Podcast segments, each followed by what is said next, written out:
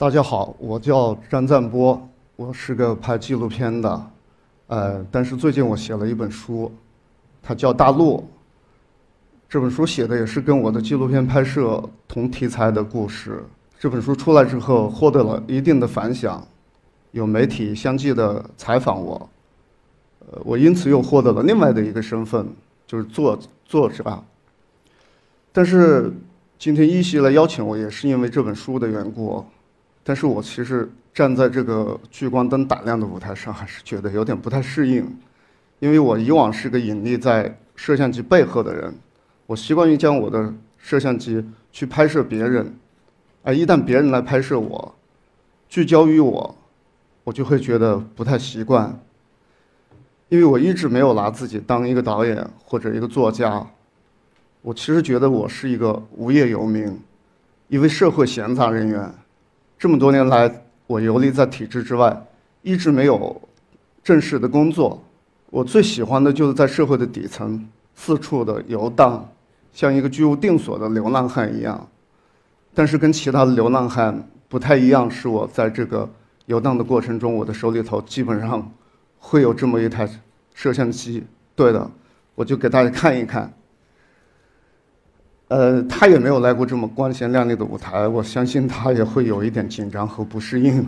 对，这是一台索尼牌的老式的 HDV，懂摄像机的人肯定能看出来了，这是一个老古董了。它还是用磁带的，因为现在已经是一个高清的时代，一个 4K 和 3D 的时代，像这种用磁带的老款的 HDV 已经停产了，已经被这个飞速发展的时代淘汰了。但是你别看他这么土里土土里土气的样子，他还见过不少的世面。他去过火箭残骸落区，他进过 KTV，也去过洗脚城，他去过建筑工地和售楼大厅，他也去过煤矿和灾区，他还去过传销的窝点，去过拆迁的现场，他也去过驻京办、这个信访局，还有派出所。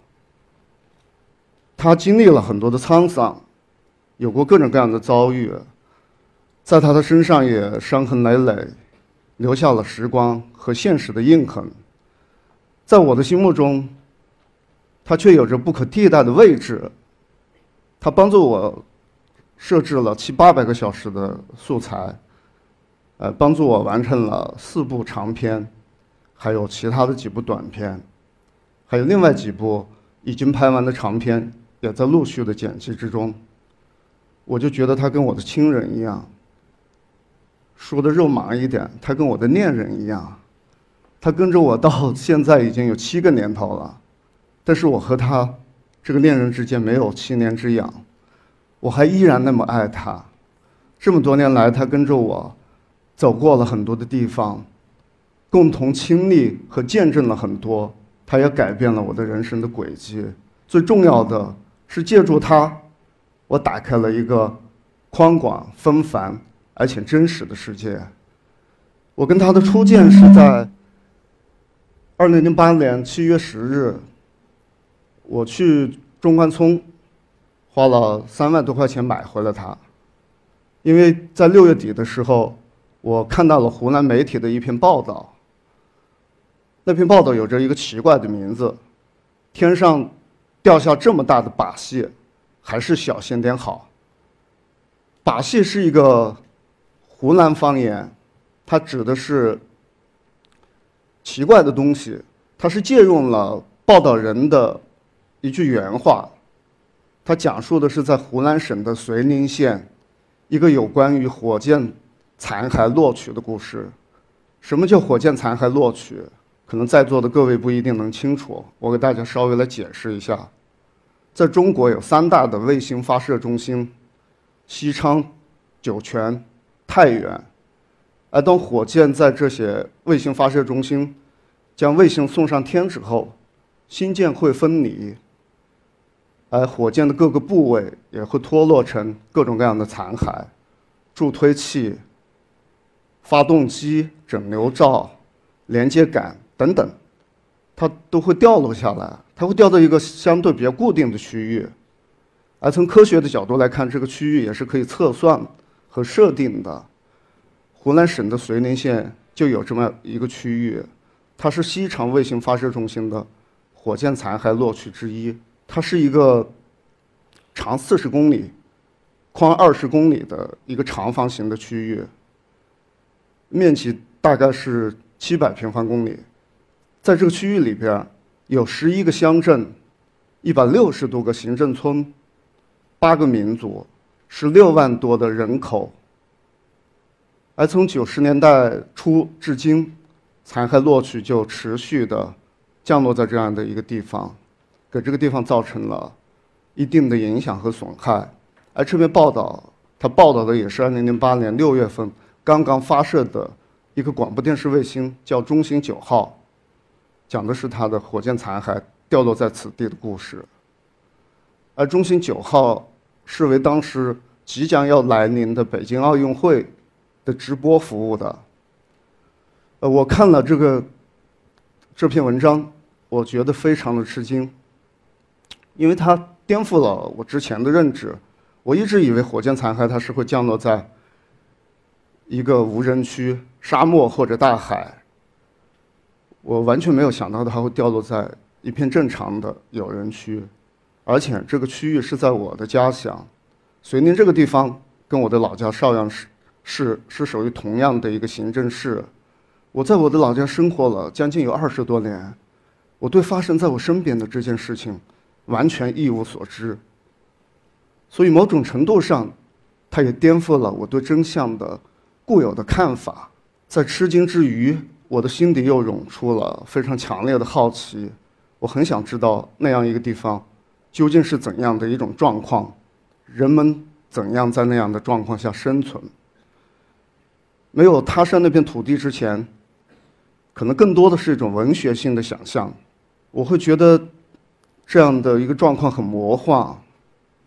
呃，有一块地方，它常年有这些危险的天外来客光顾，在这样的一个区域里边，每一个人、每一个动物、每一株植物。每一片田野和每一条河流都有可能被这个天外来客所砸中，实际上也有生命因此而毙命。所以我觉得这样的状况，它完全类似于马尔克斯的《百年孤独》，或者卡尔维诺的笔下那些魔幻现实主义的作品。所以当时我就很想去实地看一看，然后顺便把我的所见所闻所拍下来。这样我就去买回了这套摄像机。当时我还在北京电影学院工作教书，闲暇之余写写剧本，写写影评和诗歌，谈谈恋爱，日子过得非常的安稳。但是，这样的一个突然到来的、具有偶然性的决定，它就非常宿命性的改变了我今后的人生轨迹。我在买回这台摄像机的一周之后，二零零八年七月十六号，我就带着它去了遂宁。遂宁是一个非常美丽的地方，山清水秀，民风淳朴。然而，现实远比想象的更加荒诞，也更加的震撼。我看到被残骸砸坏的屋顶和田野，留下一个个巨大的破洞或者深坑，仿佛在。诉说着那惊魂一刻，有一个山上的村庄，它几乎到处都是破破烂烂的木板房。很多人的家里也一贫如洗，但是几乎家家户户都有这种火箭残骸。因为一到卫星上天，火箭降落，他们就会到山上去搜寻这种从天而降的残骸，把它去卖废品，换取一点微薄的收入。当我去到那个山村的时候，他们把他们捡到的残骸纷纷地搬出来，在我的摄像机前展示。那种残骸能看到各种形状、各种质地和大小。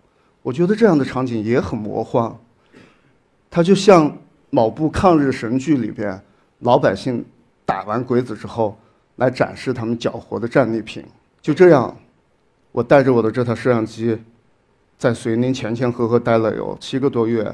游荡了好几个乡镇，拍摄了七十多个小时的素材，访谈了和残骸有关联的七八十个人，从小孩几岁的小孩，到七八十岁的老人，从官方到民间，我做了一次全景式的田野调查。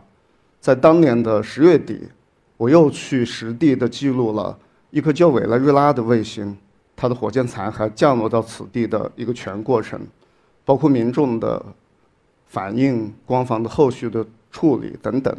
后来我经过几个月的剪辑，我完成了我的第一部作品《天降》。至此，我之前的文学性的想象已经荡然无存，而带自我对国家意志和个体命运之间关系的思考，它也促成了我对中国高速发展下的个体尊严和生存机遇的一种持续的关注。拍完这个《天降》之后，我就陷进去了，对做纪录片非常的着迷了。我觉得它远比我做剧情片。或者坐在城市的书宅和办公室里来得更为带劲，尤其它还有一定的紧迫感，因为我觉得在我们脚下的这片土地，有着很多各种各样的荒诞的真相。如果没有人去关注它，它很有可能就被遮蔽了，被消失了，就好像从来没有发生过一样。于是我就正式辞了职，我决意要做一名自由的纪录片作者。我将我的工作室取名为“渐进线”。呃，它是来自于伟大的电影评论家巴赞的一句话：“电影是现实的渐进线。”它指的是针对剧情片而言的，但是我将它当做了我纪录片创作的一个准则，那就是要最大限度的去深入生活，去靠近现场，去触及真相。生活它就像一条。宽广而湍急的河流，对于一个做现实题材的纪录片作者来说，最重要的就是沉潜其中，切身的去感受它的水温和流速。甚至我觉得，如果有必要，不要惧怕去站在它的漩涡之中。我开始带着我的摄像机四处的游走，去拍摄我想拍摄的东西。后来我又完成了《恋曲》。一个关于 KTV 的女服务生，一段非常纠结的爱情故事，还有有一种静叫庄严，关于基层官员来京解访的一次非常荒诞的历程。在二零一零年，我又带着我这台摄像机回到了我的故乡湖南，进入到一条正在建设的高速公路的工地之上，去拍摄我的下一部作品《大路朝天》。我想花上几年的时间，去见证一条高速公路的从无到有、开天辟地，从而记录下那些和这条道路相关联的人生的酸甜苦辣、悲欢离合，借此再次讲述中国高速发展背后的故事。当时湖南省的高速公路建设正如火如荼，我拍摄的这条道路叫徐淮高速。它是当年湖南省开工建设的十四条高速公路之一，也是湖南省的五纵七横高速公路网络中间的一段。它的全长有九十一点七八公里，它的预算造价有八十九点七亿元。而我获得许可，进入到了其中的一个项目部，它承包的是整个。二十个标段中间的一段，它的全长有四点五六公里，它穿过了一个叫中河铺的小村庄，我就在这样的一个村庄里边，跟这些外来的修路者同时安顿下来，同吃同住，待了前前后后有三年多。我的拍摄主要集中在前两年，因为这条道路的原本的工期是两年，但是因为后来发生了。各种各样的事情，主要是以大的环境的影响，包括当时的动车事故，导致国家对基础设施的资金进行重新的审计，还有湖南省的交通系统的贪腐案件的爆发，导致了这个工程一度停了下来。本来两年就应该完成的，最后拖到第四年才完成。而我的拍摄也在前两年是最为辛苦，我跟工人一样。按照他们的作息时间表出工收工，呃，为了避免我去拍摄的时候，这些拍摄对象对我有一个先入为主的印象，我甚至是改了我的名字，我省略了我的名字中间的“波”字，叫张赞。这样我就像一个潜伏者一样的分裂成了两个角色，一个是张赞，一个是张赞波。张赞这个家伙跟大家过的集体生活。每天按部就班的工作，除了不打卡、不领工资，他跟项目部里的其他的职工也没有什么两样。但是在大家的眼里，这个人是城里来的知识分子，他是来体验生活的，时不时流露出少见多怪的毛病，好像对周边的一切事情就觉得很新鲜和好奇，喜欢探根究底，喜欢看热闹。而每当这个时候，身体里的另一个角色。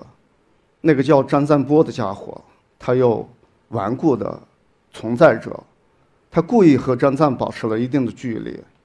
每当张赞在积极生活的时候，他刻意的退却几步，用自己冷静的眼光去打量这个世界。白天，张赞去工地上拍摄，到了晚上一回来，他就变成张赞波，然后他将他的观察跟感想就写进那本叫《大陆》的书里。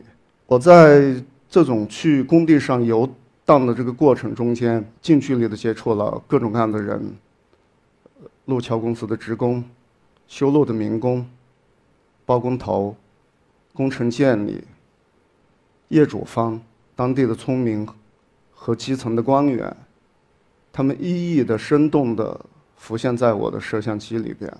当然，我刚去的时候，他们。对我的拍摄也觉得不那么习惯，甚至有一点抵触跟警惕。当然，还有些人对我这个人觉得很新鲜和好奇。然而，慢慢的时间解决了一切。随着我在工地上待的时间越来越久，这是所有的情绪、新鲜、好奇、抵触、警惕，全都没有了。他们对我和我的摄像机已经见怪不怪。我的这台。老式的破摄像机在他们的眼里，好像就跟民工手里头的一把铁锹或者铁镐一样的寻常。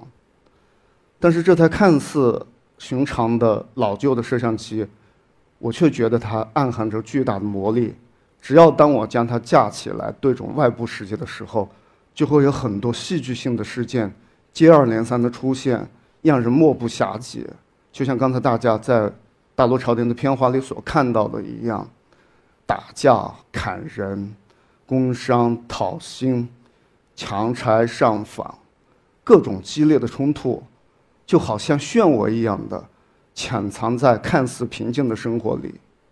最让我难忘的，是那些在这个激烈变化的大时代里顽强生活的普通人的身影。比如说欧婆婆，她是当地的一个将近八十岁的老人。她独自一个人住在一座小山的山腰上，但是因为高速公路要经过她家屋后，所以工程爆破引起的飞石就会不断的掉在她家的房子上。而欧婆婆因为年老了，她的腿脚还不太方便，所以每次爆破的时候，她都不方便走出去躲避，她就躲在自己的床底下。后来。他的孩子就从打工的地方回来了，因为他有一个什么问题啊？欧婆婆家的房子，他还不属于那个拆迁的红线范围之内，他不属于拆迁户，所以每次受到了这些爆破的影响，只能拿到非常小的一点赔偿，一两百块钱。所以当他的孩子去找施工方理论的时候，施工方反过来还指责他。说没有办法，因为你们家离高速公路太近了。这个话听起来好像是先有高速公路，后有欧婆婆家的房子。这种逻辑也让人想起那则古老的寓言：当羊在下游喝水的时候，住在上游的狼却指责它污染了水源。这个爆破依然在进行。当那些戴着红色安全帽的施工员。扛着一箱一箱一箱一箱的炸药经过他家门前的时候，本来脾气很好的欧婆婆不干了，她变得悲伤而愤怒，她颤颤巍巍地走过去拦住其中的一个红帽子，说：“你们不能再放炮了，已经把我的房子打成这样了。”却换来红帽子的一阵怒斥，说：“你干什么？我们有钱赔给你的，你怕什么呀？”这个红帽子很轻易的就甩开了欧婆婆的手，扛着炸药，头也不回的就上山了。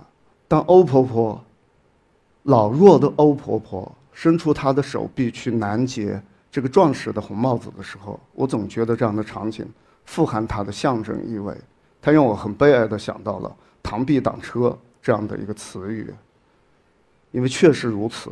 你还别说老弱的欧婆婆，谁也不能去阻拦那个执意要加速向前的时代。当他匆匆地往前走的时候，他并不会在乎要撞到那些路上的个体。这些冲突和象征性的场景不断的出现，让摄像机的我感觉到暗暗的吃惊。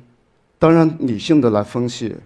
我知道所谓的摄像机的魔力它是不存在的，只不过是因为摄像机带给了你一个关注他人、聆听他人的一次契机，从而让那些匆匆流逝的时间像流水一样的放慢了他的脚步，真实的世界才在那一刻得以水落石出，就好像大街上人来人往，看似非常的寻常，毫无新鲜之处，但是。当你打开你的摄像机，对准，并跟踪他们，你会发现他们也有着自己的故事，就像每一个时代也有着自己的色彩。从这个意义上说，我的摄像机跟明根手里头的这些工具——铁镐、铁锹、锄头，确实是一样的。只有当你用它去凿坑那些坚硬如石头的生活的时候，那些被忽略的。被遮蔽的、被封存的真实的情感和意义，才最后像一条大路一样的慢慢的显露出来。从2008年至今，我的拍摄一直没有间断。我始终坚持一个人的创作的方式，除了在天降的时候，我带过去两个学生，还有当地的朋友给我临时帮点忙，开个车、扛个脚架、拍个照片什么的。除此之外，我自始至终都是一个人的剧组，从导演到摄像，到录音，到场记，到剪辑，包括上字幕，几乎从头至尾都是我一个人独自去完成，只按照我自己的意愿和节奏行事。一方面，这样的独立创作的方式让我觉得非常的自由。但是另一方面，这种缺乏身份的独立创作也会给我带来阻力和麻烦。首先是经济上的压力。我前几年的拍摄几乎没有收入，呃，我对生活也越来越变得很简朴，我对物质的欲望降低到最低。我感觉我赚钱的能力也像我身体里的阑尾一样，已经被摘除了。我没有干过一个商业性的活，完全是靠我以前工作时候的积蓄支撑到现在。尽管它也已经捉襟见肘。从物质上来讲，我是一个十足的 loser。我来北京十多年了，至今无房无车，最大的宝贝 就是这台破摄像机，当然还有一台同样老旧而破烂的用来剪辑的 iMac。它的速度也慢得像蜗牛，有时候我刻一张盘，往往都要花上一个下午。甚至我在工地上的时候，我连买一台笔记本电脑的钱都没有。我为了写作我的大陆，我长沙的朋友将他的几年前被淘汰的一台老式的笔记本给了我。他导师跟我的摄像机、我的剪辑机很般配，它也是一台老古董。夏天的时候，湖南的高温。高达四十度，我住的宿舍里边没有空调，又是当西晒，太阳经常晒的，我那个屋里边一整天都像个蒸笼。那台老式的笔记本在里边，它受不了那样的高温，时常罢工。后来，主板烧坏了，我带着它去城里修，然后修电脑的人告诉我，现在这种老式的主板已经找不到零件了，所以只能作废了。但是最大的麻烦还不是物质上的窘迫。在我的拍摄过程中，我不止一次的遭到我的拍摄对象的怀疑、指责、谩骂，甚至围攻。有一次，我跟着项目部的人去拍摄一次强拆，当地的村民将我当成了施工方的人，就过来打我，一拳就打在我的摄像机上，将我的话筒底座打松了。当时我非常的心疼。我宁可那一拳是打到我的身上，也不要打在我朝夕相处的宝贝身上，并且它已经很破了。就在前些天，我在拍摄的时候还一不小心连人带机的摔到一个水渠里，但是幸好当时没有水，所以只把那个话筒也摔得本来就不太灵光了。可没想到，旧伤未愈，新伤又添。最让我心痛的是，尽管从情感和立场上，我其实是跟那些被侮辱、被损害的人站在一起的，但这些底层的人，他很容易将摄像机当成是一个权力的象征，从来都对我发起攻击。而另外的一些时刻，我也会被公权力刁难，他们粗暴地扣留我的摄像机，强行检查我的拍摄内容，甚至调查我的拍摄的拍摄的背景，因为他们把我的。这台破摄像机当做了一个能揭示真相的危险的工具，我跟我的摄像机就处在这样的两难的境地，就好像蜂箱里的老鼠，两头受气。还有一些时刻，我跟我的摄像机又觉得格外的悲伤和无力。有一次，我的拍摄对象贵爹，他指着自己的腰跟我说，他觉得他的腰很疼，他怀疑他是不是得了肾结石。贵爹是一个住在一所废弃的学校里的孤寡老人，我就建议他，我说你应该去医院看一看，照一个片。他就指着我的摄像机跟我说：“你能给我照一个吗？”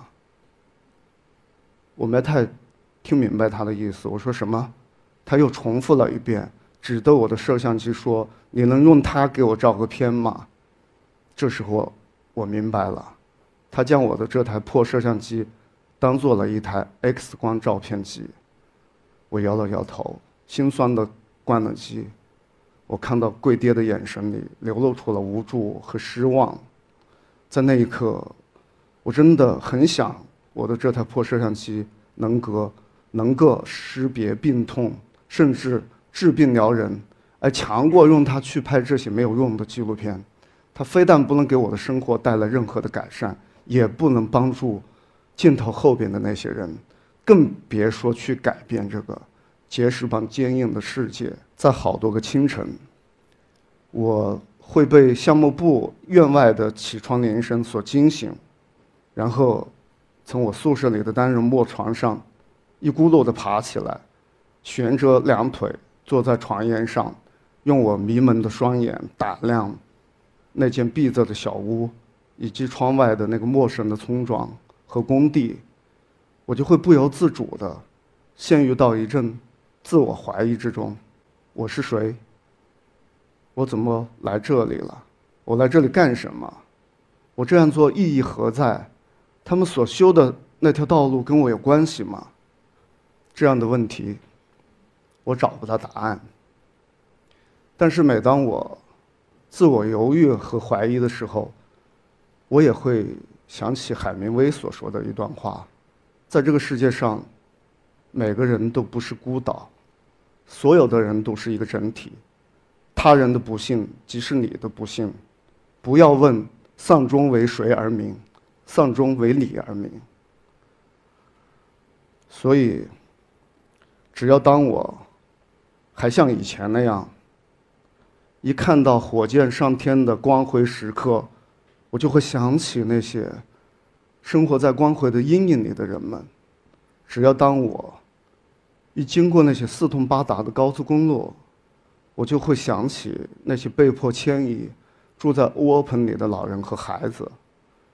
还有那些将血汗洒在这条道路上的民工们，只要当我忘不了像贵爹、欧婆婆这样的人眼睛里的无力和失望，我就没法放下我这台摄像机。我想他应该也跟我一样，没法面对这个纷繁而坚硬的世界，背过脸去。这台破摄像机打开的世界，还只是冰山之一角，还有很多卑微的人生、未知的秘密、无人问津的场景，有待我们一一去探究。所以，就让那些 4K 的、3D 的摄像机。去拍摄他们自己的俊男靓女、妖魔鬼怪、舌尖贪欲、宫雄伟艳。好了，我跟我的破摄像机永远拍不了这样的电影。就像那句古谚所说的：“大路朝天，各走一边。”我只能走和他们不同的、属于我自己的这一边。唯一的遗憾是，也许因为过度的劳作。